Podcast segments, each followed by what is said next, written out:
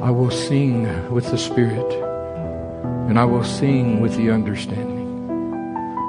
This is a time to let your Spirit sing.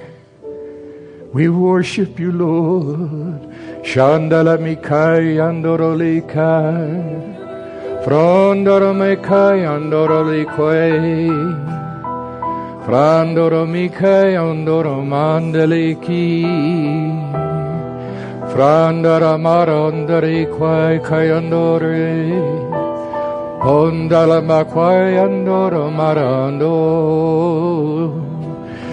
Shendile mi kwai kayando randara kai kayando li kwai frandolo mi kwai kayando ri kai horiandoro mi kwai kayando andoro ri we love you Lord. We love you Lord.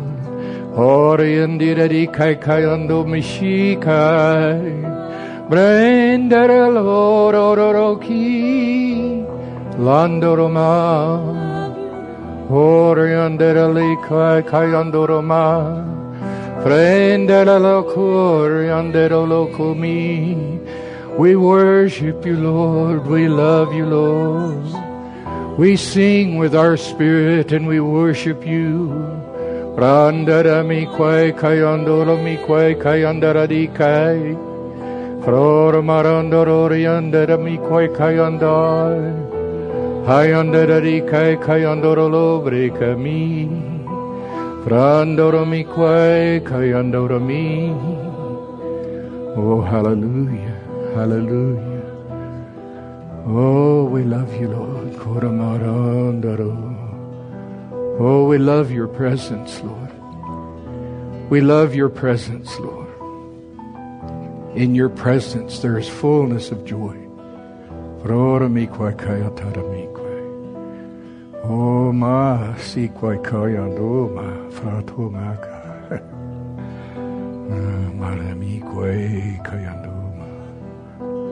Ora me la tariki sharamari ki atarabu kwai.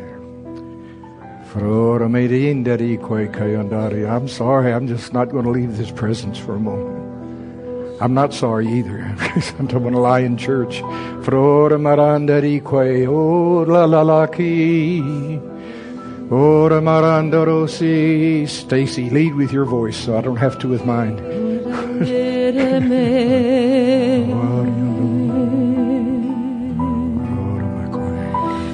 We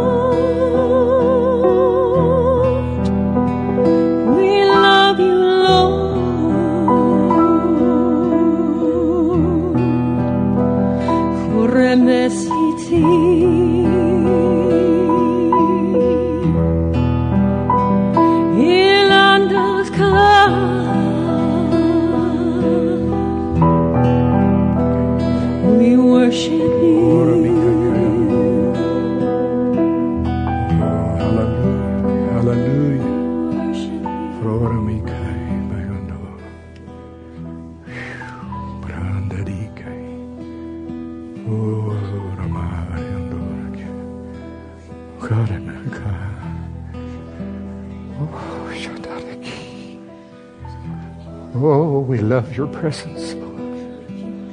We love your presence. We love your presence. Let us live in your presence all the time. Let us live in this presence. Frora mikai kayando. Frori shikai kayandora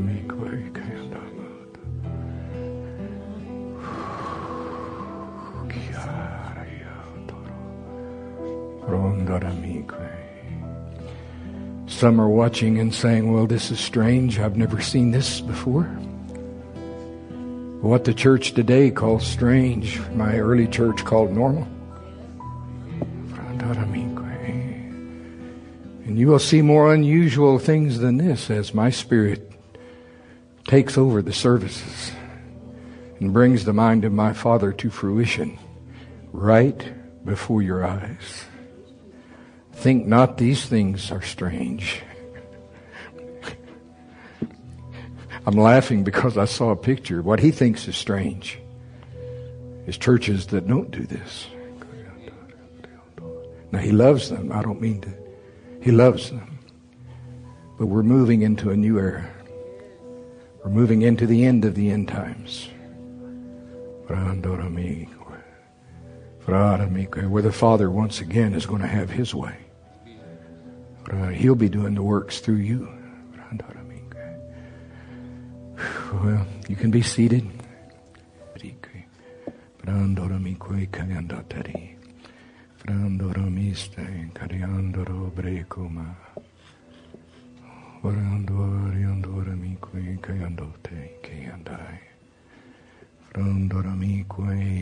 I've been reading about Azusa Street again. And one of the things that really stood out, there's so many things that stood out, but they would have singing in the spirit just almost begin spontaneously. And I never know how much is edited off of the message, but in our worship today, right near the end of it, Stacy began singing in the spirit. Worship leader Stacy. And I've, what was interesting, right before she started doing that, the mind of Christ was dropping in me like if they didn't do that, I was going to ask them to continue playing and I was going to do it. But see, stay, our worship leader hears God, you know started singing in the spirit and I joined in. I say, I, th- I, think one of the reasons that he's doing this when I'm here, when, you know, so you can, you see, that way you're forced to hear me sing. And after you hear me sing, you know, you have no excuses. you have no excuses. If he'll receive my singing in the spirit, he'll receive your singing in the spirit. And if you couldn't feel that presence that come in, it was really there through the whole worship, but to me it intensified as we worshiped Him in spirit. And it is scripture, I will sing with the Spirit. I will sing with the understanding also. I will pray in the Spirit, and I will pray with the understanding also. And we're headed for what the term He's given me is just, we're headed for Jesus meetings. The kind, exactly the kind that he did on planet Earth while he was here because he's still here. He's just here in a different way now. He's here through us. But I, I again, I, I don't get, when I say this, I don't mean he doesn't love the church. He loves anywhere that they're preaching Jesus and preaching the cross, okay? And being born again. But I think he, he attends many of the services and goes, I don't recognize that. That's, that's not a Jesus meeting. That's not the kind that I run, where my Father never gets to work, where the Holy Spirit never gets to move. So uh, try not to be offended if that is the first time for you. If you've never seen anything like that before, you're going to see a lot stranger things than that. And we're all okay with that. How many's okay with that? I'm, I'm totally okay with that. Again, Azusa Street, Sometimes that singing in the spirit would break out and it would go on for hours. And I said uh, it was especially not not re, not exclusively to those times, but especially during those times is when the fire department would show up. because people just walking down the street or they would see to them the building was on fire. They saw flames coming from the top of the church and they'd call the fire department. But of course, it wasn't real flames, it was spiritual flames. It's manifestation of the Holy Spirit. And again, they, uh, uh, uh, that glory cloud, it wasn't there. Some people said they saw it all the time, and maybe they did. But all of the people saw it some of the time. And they said it would come in and it'd just be so like, sometimes it'd be like a fog. Sometimes it would be more stronger than that and hover about, you know, like a fog. If we had a fog layer like three feet down here, you know, from the floor up about three feet. And the, the kids loved to play hide and seek in it. Yeah, they'd go, said they'd run into it and you'd see it swirl. God, give us some of that. I'll go play hide and seek in it. Uh, praise God. Well, his mind hasn't changed on. Uh, by the way, it's good to be back. It was not COVID 19. I got tested. Uh, Sue got sick about two or three days after me, and she's about two or three days behind me in recovery. She almost came today, but we'll be, we're back at full strength here really quick. Thank you for your love and your prayers, and even around the world. Thank you. Thank you. Okay. So, picking up where I left off a few weeks ago, we're going to continue on with uh, the name of Jesus because he keeps showing me a little bit more about this. Because we have to understand when we go into warfare really who we are, where we're from, why we're here, who has the authority, who does not have the authority who has the power, who does not have the power. So I myself have taught many messages, and I've heard many messages taught about the power in the name of Jesus. How many know there's power in the name of Jesus?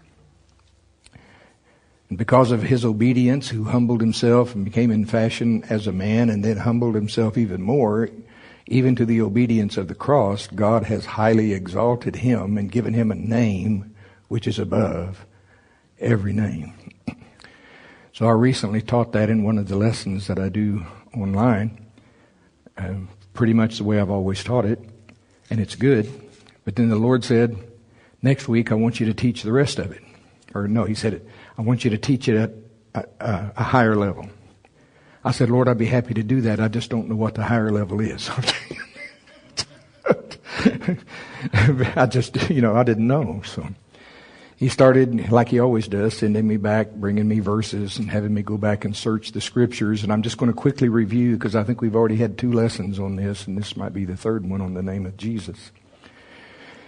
He took me all the way back, really, to even before the garden, before the Garden of Eden, and had me do a study on the enemies of, of God, the enemies of Christ. And, uh, of course, today we would say the number one enemy of Christ is Satan. Satan, though, was not always Satan. If you go back before the garden, even before the creation, he was Lucifer in heaven. And uh, he was very handsome, very beautiful creature. It says he was full of pipes. But you look in the commentaries, it's talking about worship would come up, music. He had all, he was created. Got to remember, angels do not procreate. They are created. Okay, they are created full grown. They don't have reproduction parts. okay. All right. So a lot of your teaching about giants from the Old Testament is wrong. Just know that. Angels did not procreate with women. I don't care who says that. They, they don't have the equipment for that. So Lucifer was a high, high angel. And it says he was the cherub that covereth. And because of that wording there, it's like an arch. Many think, I can't, I couldn't quite prove it, at least if it's there, I haven't found it yet. Many think he was an archangel on the same class, same level with Gabriel and Michael. They're archangels. Very powerful angel. This is not just your normal angel, Lucifer, in the beginning. He is a high up angel with lots of supernatural power. And again, I'm just going to recap a little bit and get to where he wants to go today. But in fact, he was so beautiful and so t- talented and had so such an anointing that it got to him. And it says pride was found in him. And somehow he got it in his mind that he was going to exalt himself above God. I kept asking the Lord, can you give me an analogy of what that's really like? See, because angels are created things. How many knows by default the creator is greater than the createe? But this createe thinks somehow he is going to exalt himself above the throne of the creator. And I kept saying, Lord, what would be an analogy? How could I, how can we relate to that? And he, the simplest thing he gave me, he says, oh, that'd be like your dog walking in one day could talk to you. So give me the keys to the car. I'm taking over the car. From now on, I'll do all the driving. You sit in the back. Now that's just about how ridiculous. If you don't think pride doesn't make you stupid, think again. But that, that thought got into the devil, a created being, not even in the same class as God. You know, it's way down. Even though he's an archangel, way down. This is a, it's like, it's on, it's just two different levels completely. But he is a master deceiver. What amazes me, he got a third of the angels to go in rebellion with him. Like we can win. Uh, my dog is not getting the keys to my car. I have to, you know, God has to be going. Do they do what, what, and what, what? You, well, the end result, Lucifer becomes Satan, cast out of heaven. Next time we see him, you know, we, he's on planet Earth. God made the earth, and we could go all of through Genesis, and everything He made was very good. And then He made Adam, made him in His own image, and from this rib, from the DNA of Adam, He made woman, and He called them both man, Adam and Eve. He called them man, but He said they're made in My image. Okay. Now you got to understand that the uh, something happened when when uh, Lucifer became Satan and fell from heaven, he was stripped of a lot of his power right there. Now I'm going to go ahead and fast forward this. See, one angel, you can read it in the Old Testament, one angel, doesn't even call him an archangel, just one angel in the Old Testament, slew in one night 185,000 plus of a certain army. One angel. Now get it straight. One angel can kill human beings. If that if that means anything, right? But see, Jesus told us Satan, he was a murderer from the beginning. Well, why didn't he just murder Cain? If that angel in the Old Testament, one that's not been stripped of his power, if he can, if he can kill 185,000 of the army in a single night, it's obvious Satan wants Abel killed, murdered. Well, why doesn't Satan murder him? Because he can't. See, he's been stripped of that kind of power. Again, I'm, I'm just following. Jesus said to the Pharisees in the New Testament, You do the deeds of your father. And of course, they didn't believe it. They said, well, Our father is God. He said, If your father was God, you'd love me and believe me. No, you are of your father, the devil. And they were murdering through different, they weren't walking up and sticking a knife in people. But through false doctrine, they were extorting, murdering, stealing. We'll go back to the garden again. Why? Well, it's obvious that Satan wanted Abel off the earth. Why didn't he just kill him like the angel that killed the 185,000? He, he couldn't.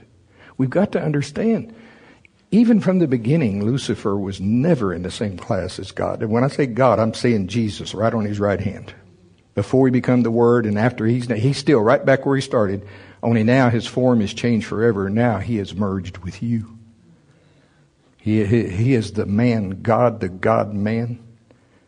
See, we're seated at his level, not at Satan's level.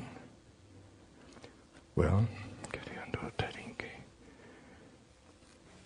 So, in order to murder Abel, in order for his deeds to be accomplished, just like Jesus said, you do the deeds of your father, he got Cain to do the deeds of Satan.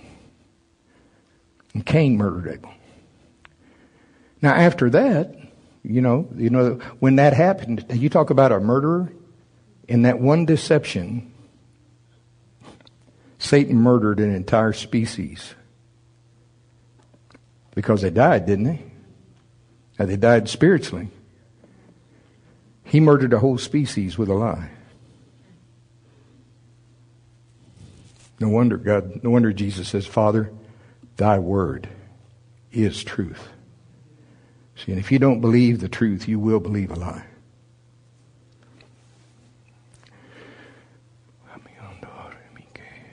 Well, through that deception, Adam, you know, Eve was tempted, but Adam sinned. Adam chose. When he chose to believe what Satan said, that means he chose not to believe what God said. So what he's really doing, it's treason. I have a message called the high treason of Adam. If you never heard it, you ought to hear it. But when he chose to believe and go the, what, to what Satan said, thou shalt not surely die, by that action, he called God a liar. That's why it's really dangerous to be moved by what you see. The just shall live by faith. Faith in what? Faith in God's Word, which means faith in God. Don't be moved by what you see. Be moved by your faith. Be moved by what? Man shall live by every word that proceeds out of the mouth of God. Now there's the life of faith right there. But okay, I got again. Okay, so after that judgment, not only did mankind die spiritually, but it corrupted all of nature. Uh, it affected the whole universe, if you want to know the truth. Even not not just our world, but the entire known, well, even unknown universe. It affected it all. That's why God had to raise up the, a second man, the last Adam, Jesus Christ, who would die in the place of the first Adam, and I mean the whole species. In God's mind, that species has already died. In God's mind, there's only one king on the planet, and that's Christ in you. Well, getting back to Jesus first humbled himself, left that position at the right hand of God humbled himself to become, I can't imagine the humbling, the obedience that that would take to, I mean, you talk about having it made in the shade in heaven. No fear, no sickness, no death, no crying, no poverty, no anything. Yet the Father wanted him to come here. Jesus humbled himself and allowed himself to be stripped well, it says it really it wasn't stripped. I like how it says he emptied himself and became in fashion as a man. What that means is it doesn't mean he ever was not God. He is God in the flesh. He is Emmanuel with us. But he he emptied himself of all of his ability to function as God. Became in fashion, found in fashion as a man. But even as a man, then he humbled himself all the way to the obedience of the cross.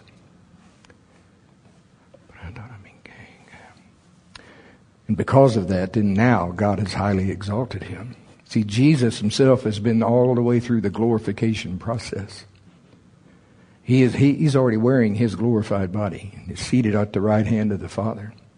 If you want to see what he looks like now, you got to read Revelations chapter 1 and look how he appeared to John. And John, if any of the apostles knew Jesus, it was John. John said about himself, I'm the one that he loves. I always wondered what the other apostles thought about that. Now there's Peter over there, there's James, but I'm the one that he loves. Find out more about that in heaven. But I'm just saying, if anybody knew, John was the one that would rest his head on Jesus' chest sometime, hear the heartbeat of God, you know. Boy. Anyway. It gives me chills just to think. I've got a friend, another minister, who says John's going to have to move over. Half of that chest is his.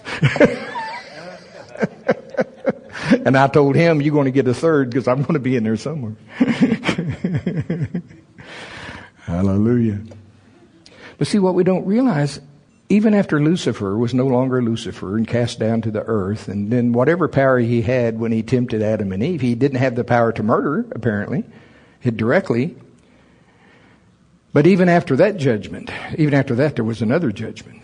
After Adam and Eve sinned and the earth was, in that judgment, Satan was stripped again. And now he's brought down. Dave would say it like this. In the King James, it says you're, you're going to have to eat the dust of the earth. And he says, Dave would teach us what that really means is he's being stripped of even more of his power. That he's going to be limited to the things of the earth. He does not have that supernatural power anymore. Now, I, I do have one verse. Hopefully, I'm still cued to it. Go to Revelations chapter 20. Now, this is new. And while you're turning there, I'm going to do a little more review. A little more.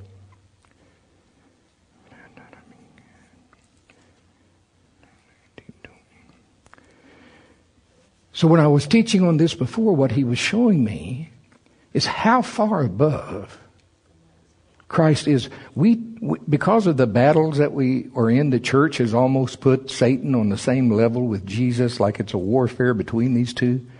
And it's, it's, that is just absolutely not the case. Jesus, the God man, the man God, is seated at the right hand of the Father in heaven. There is no higher place of authority. There is no higher place of power.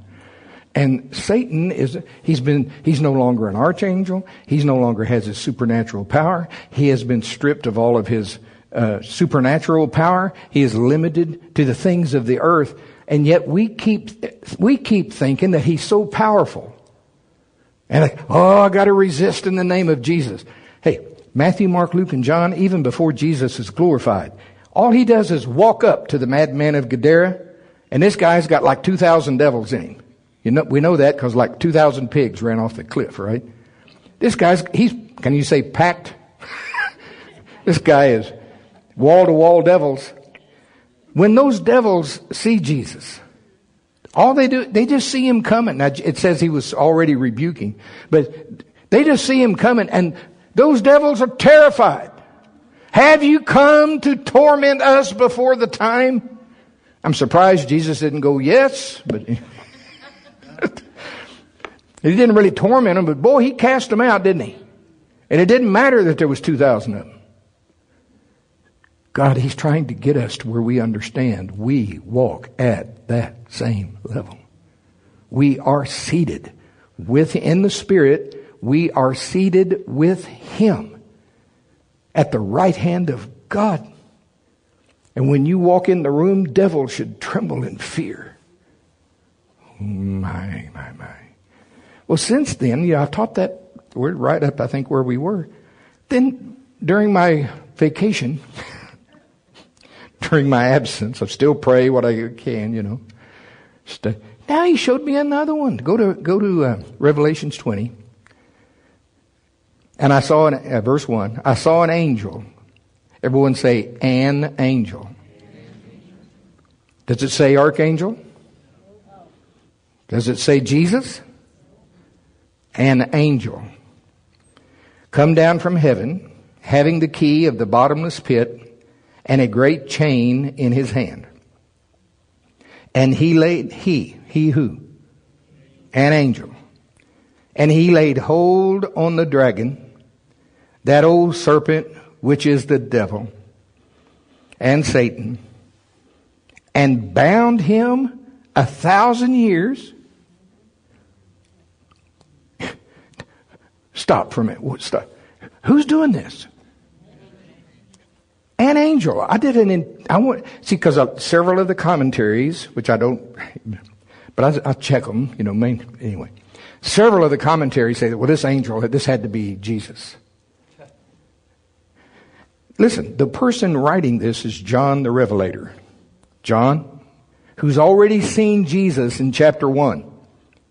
And in the, we're in chapter 20 now. And in this vision, all these visions, he has seen Christ more than once. He has seen angels more than once. I believe John knows the difference between Christ and an, an angel. And I think it's in there on purpose. An angel. Pick one. Pick the least one. Pick any of them that has not been stripped of their power. And any one of them can bind him for a thousand years. And angels are not on the same class. They are not seated at the right hand of the Father. You are. You are.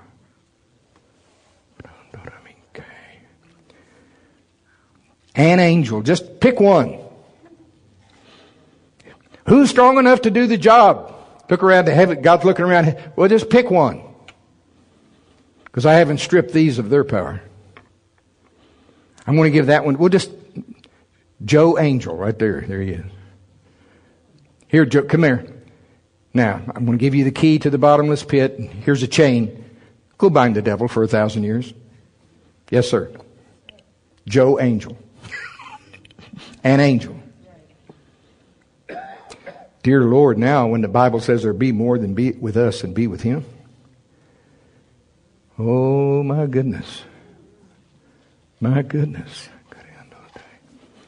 I talked too long and it went black. There it is. Okay. Verse, isn't that, let's just read it again. It's just too good. I saw an angel. On my printed Bible at home now, I've got quotes there. Make sure I don't forget that. An angel. Come down from heaven, having the key of the bottomless pit and a great chain in his hand. And he laid hold on the dragon, that old serpent which is the devil and Satan, and bound him a thousand years. And cast him into the bottomless pit. And shut him up. And set a seal upon him, that he should deceive the nations no more, till the thousand years should be fulfilled. And after that, he must be loosed a little season. And that's a lesson for another day. The point today is Satan is the least among angels. And demons, the demons, or the fallen angels under him, they're under your feet. Yes, sir. Luke 10.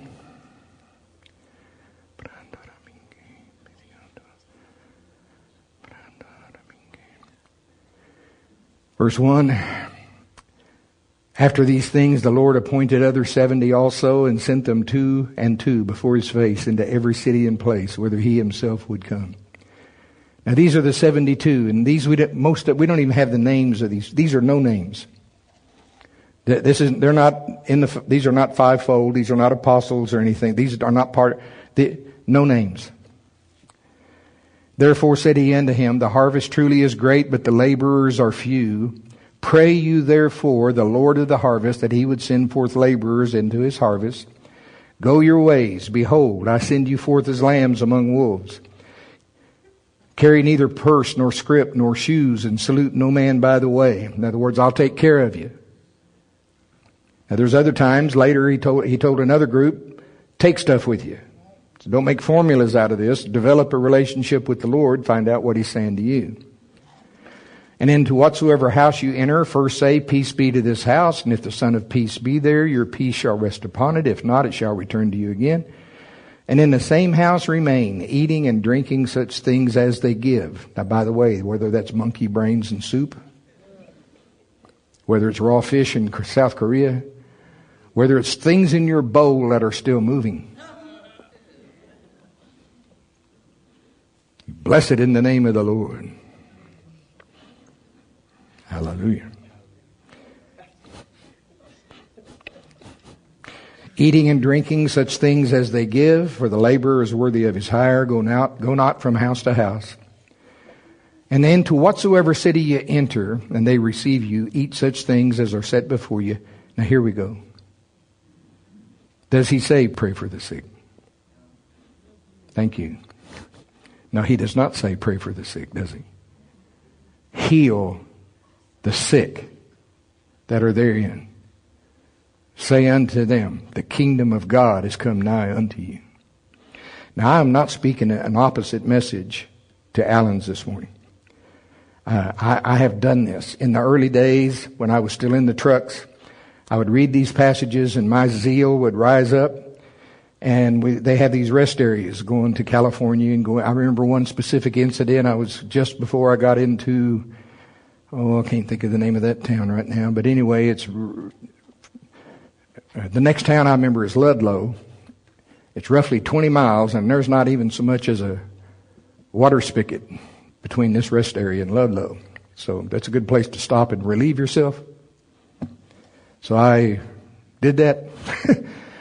on the way back to the truck, just walking out of there, there's a lady in a wheelchair, and I've been meditating the word. And I'm telling you, with a, I so expected that woman to get out of that chair.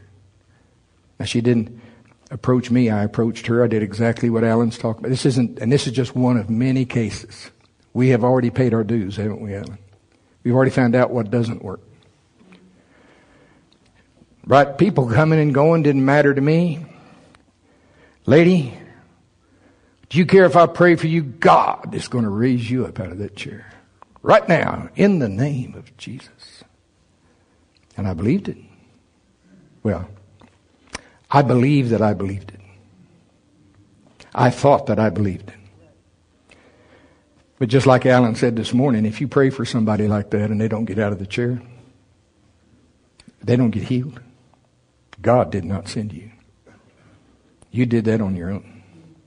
And that's exactly what I did. And I, I don't even remember what I was so embarrassed. I was so surprised that she did not get healed. I felt totally defeated. You should have, I should have recorded all the thoughts I had during that next hour driving to Ludlow. Uh, you're not even a Christian.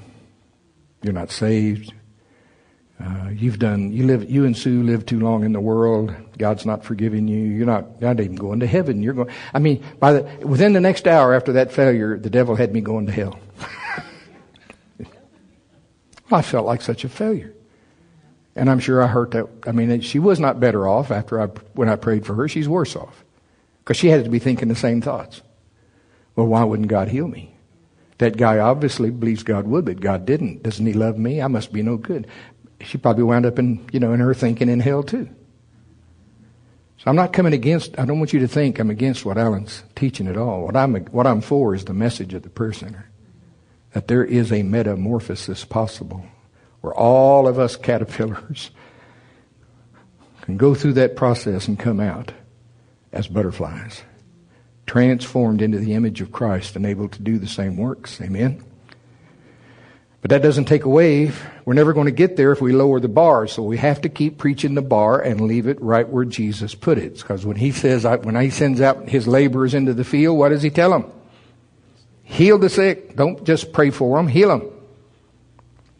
He wouldn't say anything different to me today if I was driving, if he knew I was driving to that same truck stop and that woman was there, he would still tell me, heal the sick. Because that's the truth. My job is to conform to it to where I really believe it. Okay. And say unto them, the kingdom of God is come nigh unto you, but into whatsoever city you enter, and they receive you not. Go your ways out into the streets of the same and say, even the very dust of your city which cleaves on us, we do wipe off against you. Notwithstanding, be you sure of this, that the kingdom of God has come nigh unto you. But I say unto you that it shall be more tolerable in that day for Sodom than for that city. Well, that's pretty. Now see what we've done. We've, well, they didn't receive my testimony, my ministry, my preaching about Jesus. I'm going to wipe the dust of that city right off of my feet. Problem is, did you heal the sick? Did you sow them something or just tell them something? Did you do what Jesus said? In another place, it says, heal the sick, cast out devils, and raise the dead. Did you do that, church? If you didn't, you sure don't have any right to be wiping the dust of that city off your feet. You haven't even preached the gospel yet. See, Jesus said, this gospel shall be preached unto all the world. This gospel. The one that he preached, and he did it in demonstration of the Spirit and in power. Now he goes on here to the woes. but let's come to Luke 10 17 for sake of time. So the, these 70, they go out. The 70, the return of the 72. So I guess there's 72 of them. These 72 go out and they, they do what Jesus said and they come back and now he wants a report. So this, verse 17, the 70 returned again with joy, saying, Lord, even the devils are subject unto us through thy name. Can you hear the surprise in that verse? It's almost like, Lord, are you aware? we were shocked. Are you shocked? the devils are subject unto us through, the, through your name. Say it with me. The devils are subject to me through his name. The devils are subject to me through his name. I did a word study years ago on that where it says are subject, and it simply means they have to obey what you say. They have to, you're the, you're the one in authority there. Now Jesus, he said unto them, I beheld Satan as lightning fall from heaven. And you can preach that two different ways. One of them that's the most common is, yes, I saw in the spirit while you were out there ministering, and I, I saw everywhere that you went, I saw Satan falling from heaven, like, you know, could be. But I honestly think what he was saying there, he's going all the way back to pre Genesis. Because if you look up that word heaven, it's the same word that Paul used when he said, I was caught up to the third heaven. Same word. Jesus is going, see, see, this is just almost funny to me because of the dog in the car. See, what this means to me now is like, they're just astonished that the devils are subject to them through his name. And he's going, why are you so surprised? I saw, can I modernize? I saw that dude. I saw him kicked out of heaven before the creation of the world. He has been stripped of his authority. Of course he's subject to you, just like your dog is subject to you. That's why, that's really why he's saying, verse 19, he said, Behold, I give unto you power. Now that's the word authority to tread on serpents and scorpions. Now get this, and over all the power, that's dunamis of the enemy. All of it. Say with me, all of it.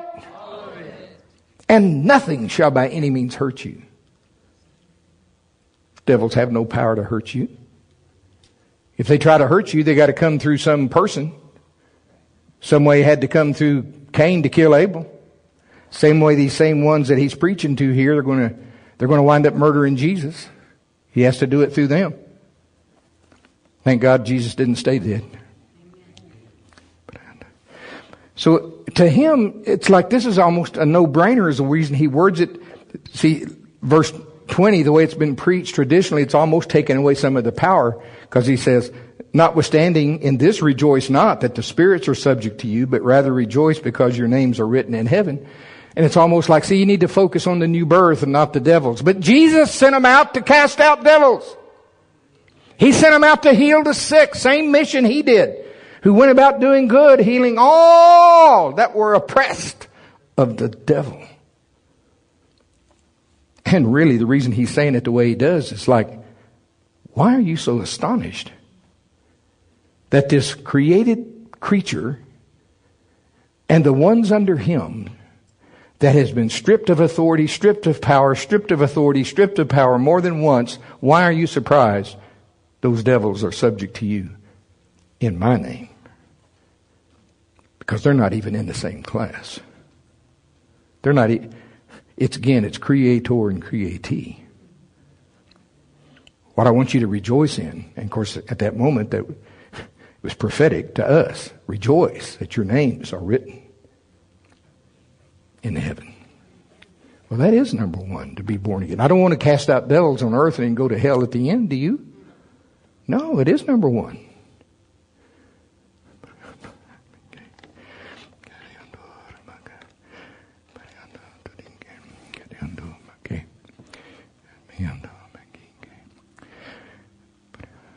the prophet Isaiah, and I didn't bring it with me, but the prophet Isaiah, maybe I did, just a minute. See if I have it with me or not. No. You'll have to look it up for yourself. Homework.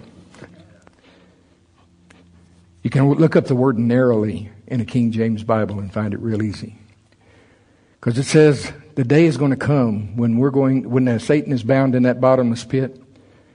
It says the days are going to come when we get to walk by and look at him. It says we're going to narrowly look on him, which means like, and it goes something like this. I'm paraphrasing. No, that can't be. That creature that's bound right there, one angel bound him. No, no, that can't be the one that destroyed the nations. That, that can't be him. Look at that pitiful creature. And I was, th- this time when I was going through that and I was thinking, all the people that are already in hell who served Satan, aren't they going to be horrified when they see their king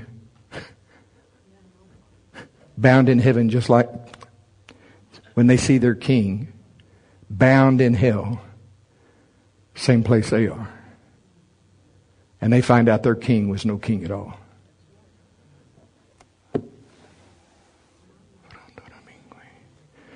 Now, really, this is the complement to Alan's message because these kind of understandings have to become normal to us. We are seated in Christ at the right hand of God, not just above, far above every name that is named. I also had time during the last two weeks to blow the dust off of my Smith Wigglesworth books. I read that story again. I think Alan alluded to it a week or two ago. And this was while Smith, he wasn't even in full time ministry yet, he was still a plumber. But he got appendicitis. Now today, we do not associate appendicitis with devils, do we?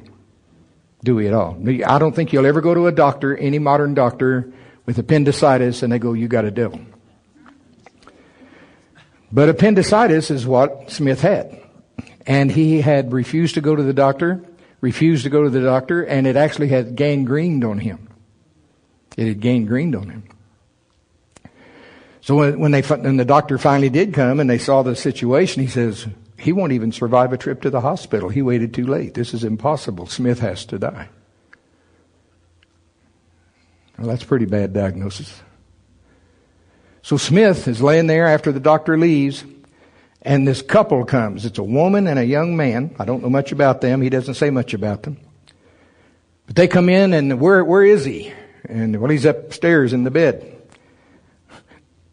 Going to try and word this the way Smith did it. So this man and the woman come into my room, and bef- and he, this man immediately jumps on the bed, and before I can tell him that I don't have a devil, he cast out the devil out of me. And I rose up healed. So healed, I went downstairs and said, Has any work orders come in? Well, yeah, we've got some plumbing business here for you. Okay, he grabbed the first one, grabbed his tools, and left. Later on, the doctor came by to check on him again said, Where is he? Well, he went to work. He'll never make it home alive. I have been over that in my mind over and over and over again because in our modern thinking, we would never cast out a devil to heal appendicitis. Yet obviously, so in that same lesson, maybe not that same, in, in one of the readings I did this week, with that in my mind, Smith Wigglesworth says, people accuse me of equating every sickness with the devil. He says, I'll just, re- I'll just reply like this. You are never wrong. You are never wrong to equate sickness with the devil. Cast it out. Treat it like it has a personality. Talk to it. Command it to go because it is subject unto you.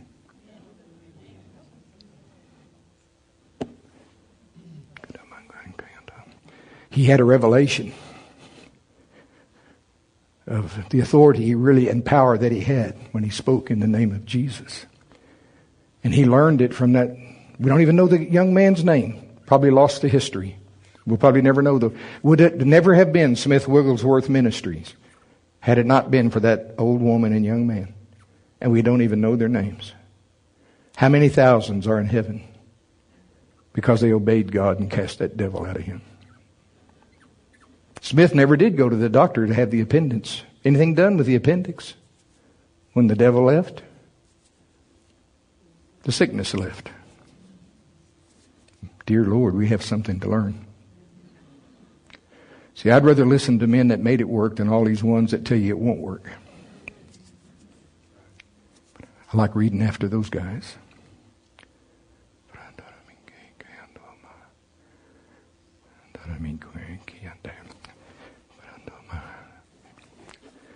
Yes, sir. Again, I've, I've mentioned this in previous messages too, and I'm not going to keep you long today. But he's not through with that teaching that he began in me called Be, be Salt. Remember when Jesus said, You are the light of the world, you are the salt of the earth? The reason America is in the trouble it's in today is the church did not know what that meant. And he started explaining to me by showing me a vision. Uh, my wife is a great cook. People that don't even like turkey, they like Sue's turkey. Angie is a great cook. She makes our turkeys now. Excellent turkey. You say, I don't like turkey. I bet you'd like Angie's. Good. But in this vision, it happened to be Sue, because I've watched her prepare those turkeys to go into the oven. It's a process. First, you got to thaw the thing out. Then you got to take out the stuff that's in there. And then the seasonings come. And boys, there's this and that and this and that and all the rubbing and get it all and the whole turkey. But in this vision, in this vision, I saw her just salting one turkey leg. One turkey leg was well salted. Rest of the bird, no salt. That's a bird you're not going to like. Everybody be fighting over one leg. and he said, That's what the church has done. They've holed up in churches and salted themselves and let America go without my gospel. And again, this goes right along with Alan's message. Most people equate promotion to pulpit ministry. And that's not at all what Jesus meant. No, you're to be salt. You're to bring the life and the flavor of Christ out into the world. If there are 10 people on a job, let's say a factory job, they're just making trash bags. Okay? They're just making, on an assembly line, 10 of them, they're making trash bags. And not one of them is a Christian. But they have a layoff. Or somebody, let's just say one of them retires and you you get hired into place. You're the only Christian. Ten, one Christian, nine unbelievers. Jesus is trusting you to be the salt. Now, it doesn't mean you have to pass out tracts to them every day. It doesn't mean you have to even uh, beat them over the head with scriptures every day. I like what one one uh, minister said many c- centuries ago. It says, "Preach the gospel every day." When necessary, use words. You got to live a, they've got to see a different life in you than what's in them. See, that flavorful turkey leg is what I want more turkey. Well, they need to get a taste of Christ in you.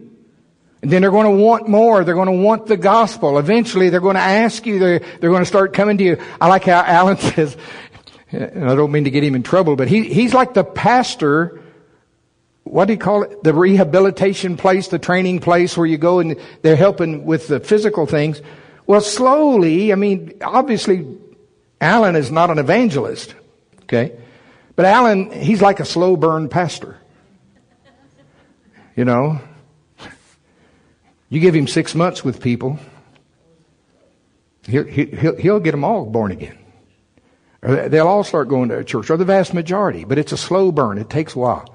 But see, wherever he, he goes, even if it's a secular rehabilitation, I mean, they're good people. They're trying to help people and help them get back on their feet and everything. But if they're lost, they're lost. A, a doctor who's lost is just as lost as a wino on the street that's lost. It doesn't matter. Well, when he sends, you know, and God did not put this on Alan in order to season that place. Okay? It's just whatever happens in life, wherever you are, be salt. Be light. So they, God, I don't know how many people work there, but Alan was the salt. And before it's over, they want him to be the speaker of that graduating class. That's, yes, sir. A good example from my life. I, uh, Sue and I were heathen to the core. When uh, we were in the real estate business, we were making good money. We had a, a people admired our marriage. We, even back then, they would say, we, we want our marriage to be like you guys. And we were trying. I don't think either one of, I don't think we'd have made it at all without Jesus for 45 years. But uh, we we dressed right. We had money, and we had brand new cars, and we had a house in the right part of town, and and everything was was uh, going pretty good. Trouble, only one trouble: lost as we could be. Worked hard and played hard.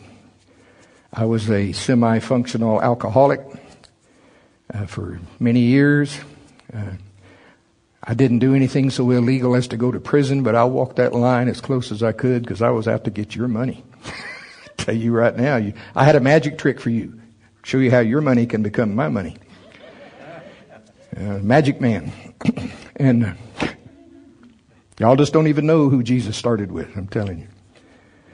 But God sent salt in there in the form of Michael Muccio.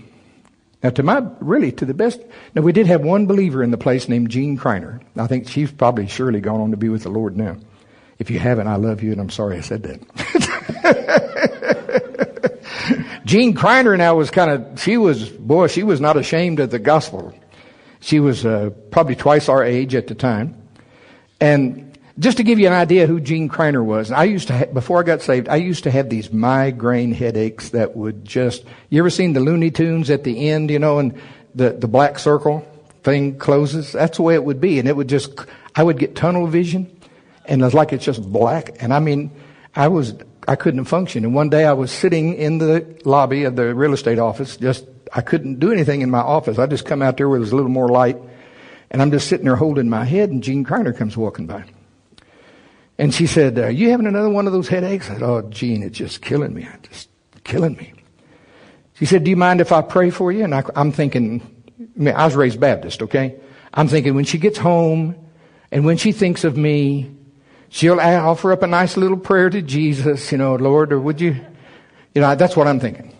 She says, Do you mind if I pray for you? I said, Jean, if you think it'll help, yeah, I'll, I'll yes, pray for me.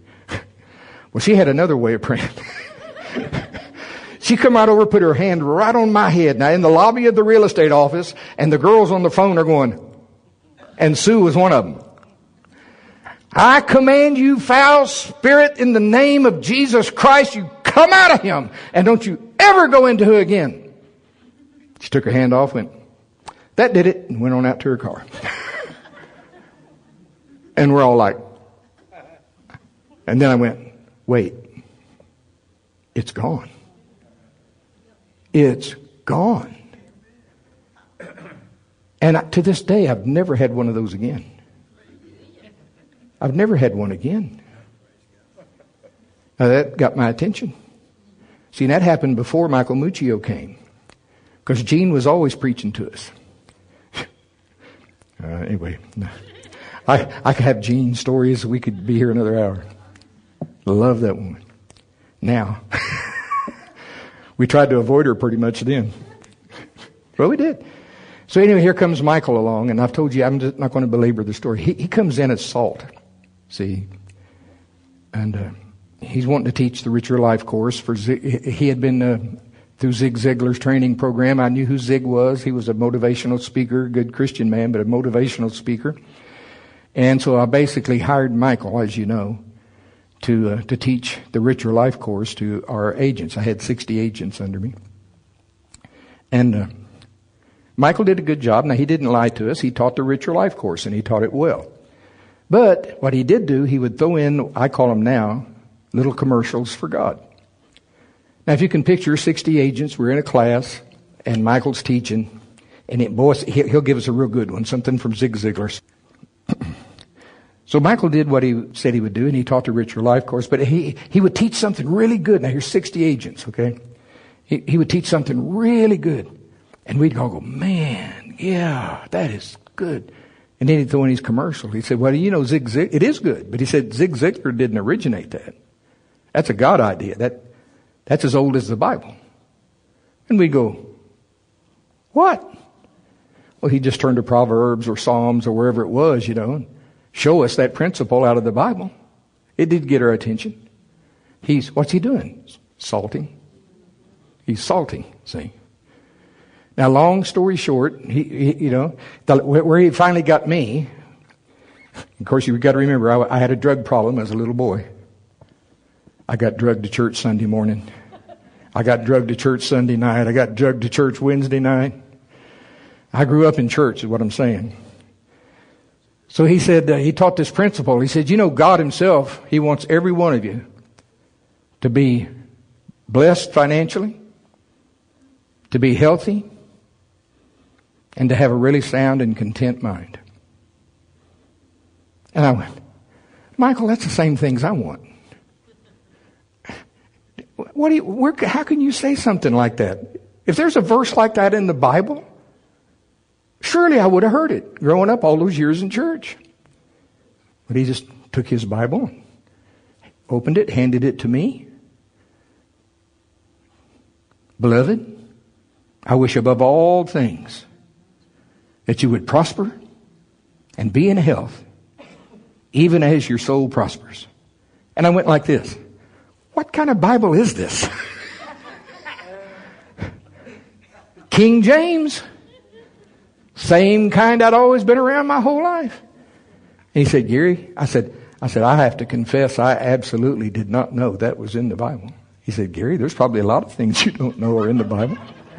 And real gently, he did it, he didn't do it sarcastic. He said, real gently, he said, now I teach a, I teach a Bible study at my apartment complex in the club room every Thursday night.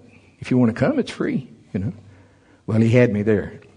You know the story. We started going. And if I do anything, I jump in with both feet. And six months later, he had sown enough of the word. I got salted. now, out of the 60, and I hope my numbers are still pretty correct. Again, this happened over 40 years ago. I think, if I remember right, roughly 25 out of the 60 got saved.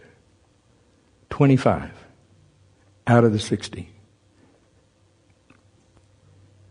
I took a survey many years later, the married couples that were still together, because some of them were married then, you know. The only ones who were still together, the only ones were the ones who had gotten saved in that Bible study. All the rest of them had got divorced. Now, some of them got divorced that did go to the Bible study, but there was none of them still together that did not go. See, salt. Now that started affecting Sue and I in every way possible. In our lives, now we become salt. I'm being salt today. It just so happened in my case, he did call me to a pulpit ministry. But see, what if he hadn't? What if I'm, what if I'm still out on the road driving those trucks, which I tell him all the time I'm still able. I love that job. I love this job too.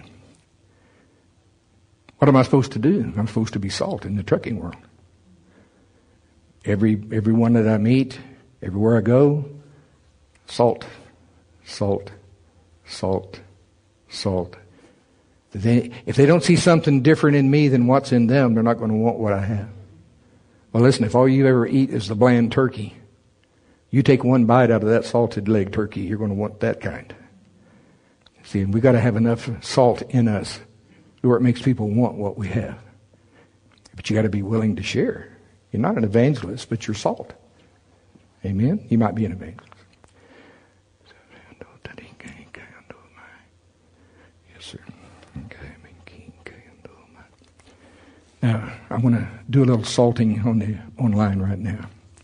now I, this also is for here too. I, I know pretty much everybody here, not every single person. But listen, if you're here today, or you're watching, whether it's today or sometime in the future, if you don't know for sure that you're born again, that you're a born again child of God, uh, that can be rectified in the next two or three minutes. Because Jesus said salvation comes with great assurance. You can know and know that you know, and they can't, they can't beat it out of you with rifle butts, as Pastor Dave used to say. And the message is simple. Jesus is the Son of God. He never committed sin. He came to earth as a man, never committed sin. Yet he became the Lamb of God. He, he died, even though he was sinless. He died in your place to pay the price for your sin and to give you the opportunity to receive him as your Lord and Savior. And you literally get born again. You get a new spirit from Christ on the inside of you. And, and it empowers you to change your life. And Romans 10 says, you say, well, say, I've sinned too much. I, I don't think he'll take me. Listen, Romans 10 says, whosoever, whosoever shall call upon the name of the Lord shall be saved. Now listen, it also says in Romans 10 that if you believe in your heart that God raised him from the dead, why is that important? He raised him from the dead because the price had been paid. See, it shows your faith. If God raised him from the dead, then the price has been paid. You've been set free. If you believe in your heart that God raised him from the dead and say with your mouth that he's your Lord, and none of us know exactly what all that means when we start, but you surrender to him is what it means. It says if you'll do that, believe in your heart that God raised him from the dead, say with your mouth he is your Lord, you shall be saved. Hallelujah. Now, most people in this room are already saved, but we're going to we're going to uh, we're going to say the sinner's prayer with you. Now, you got to mean it from your heart. Aren't you tired of living without Him? Aren't you tired? Boy, I got so tired. I, I know what it is to be lost. I know what it is to be lost. And you can be very successful in the world and be so lost. I, I was. But I know now what it is to be found. I know what it is to be born again, and there is no comparison between the two. The first path leads to eternal separation from God. The second path leads to always being in eternity with Him. Say this, if you want to be born again and know it for sure, say this with me. Let's all say it together. Say, Father, I've heard your gospel today. I know that Jesus is your son. He is the spotless lamb. I know that he died in my place. The punishment that I deserved, he took it upon himself. Father, forgive me. I'm asking you, Lord Jesus, come into my heart. Make me a brand new creature. I believe with all my heart you've been raised from the dead. And from this day forward, you are my Lord.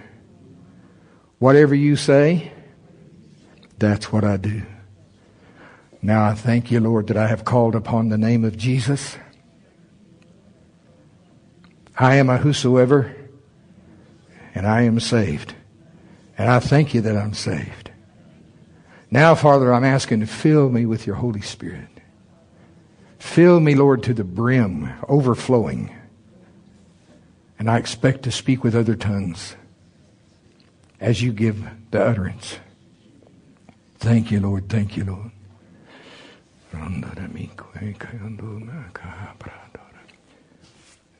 The kingdom of God is available.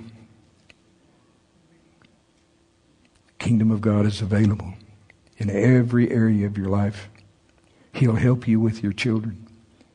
He'll help you with your finances. He'll help you with your body if you need healing. But he also needs us to surrender to him. He has a calling and a place for you in the body. Surrender to him. Seek him with all your heart. You'll find him. And he'll lead you into his perfect will for your life. Hallelujah. If you prayed that prayer, God bless you. Welcome to the family of God. Hallelujah.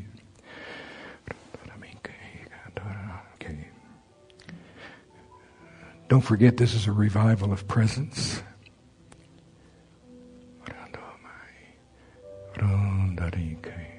Just turn your heart towards him again just for a moment. Let's just make sure. I want to make sure he's through. We love you, Lord. A little louder, Brenda, if you can. Frora sinkai kayanda telebre kumakwa. Frora mikwe. Ora maranda rico e kayandora loku shinkarameste. Frana. See, there's that presence again. Can you feel that? Frondarista de St- Let's stand again for a moment. Everybody stand just for a moment. Frosindarique kayandorarike. We love you, Lord. We're going to finish like we started, Lord. We love you, Lord, and we praise you, we worship you, we magnify you. We glorify you, we love you, we praise you, we praise you. Glory, glory, glory, glory to your name. We, we worship you, Lamb of God. We worship you, Lamb of God. We worship with our understanding. We sing with our understanding. We sing with our spirit, Lord. Oh, la la onda mi. Andelele frarara karia. Mori andoro lo ke andoro di. Handelele kwai shayande. We love you, Lord. We bless your name, Lord. Kandoro bakwai kayando. Handera shikwai kayandera mikwai kayan. Oh, we love you, Lord. Prare Prarakiando. Oh, we love you, Lord.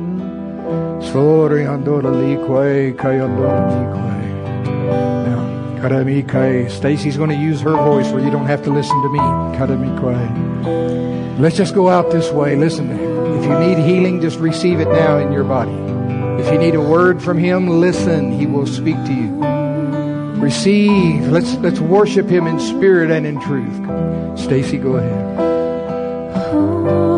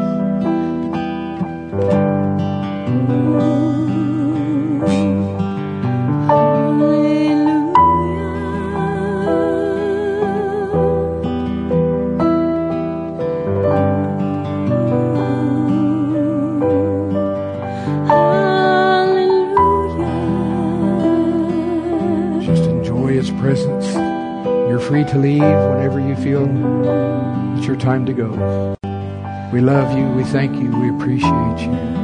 Father, most of all, we love you.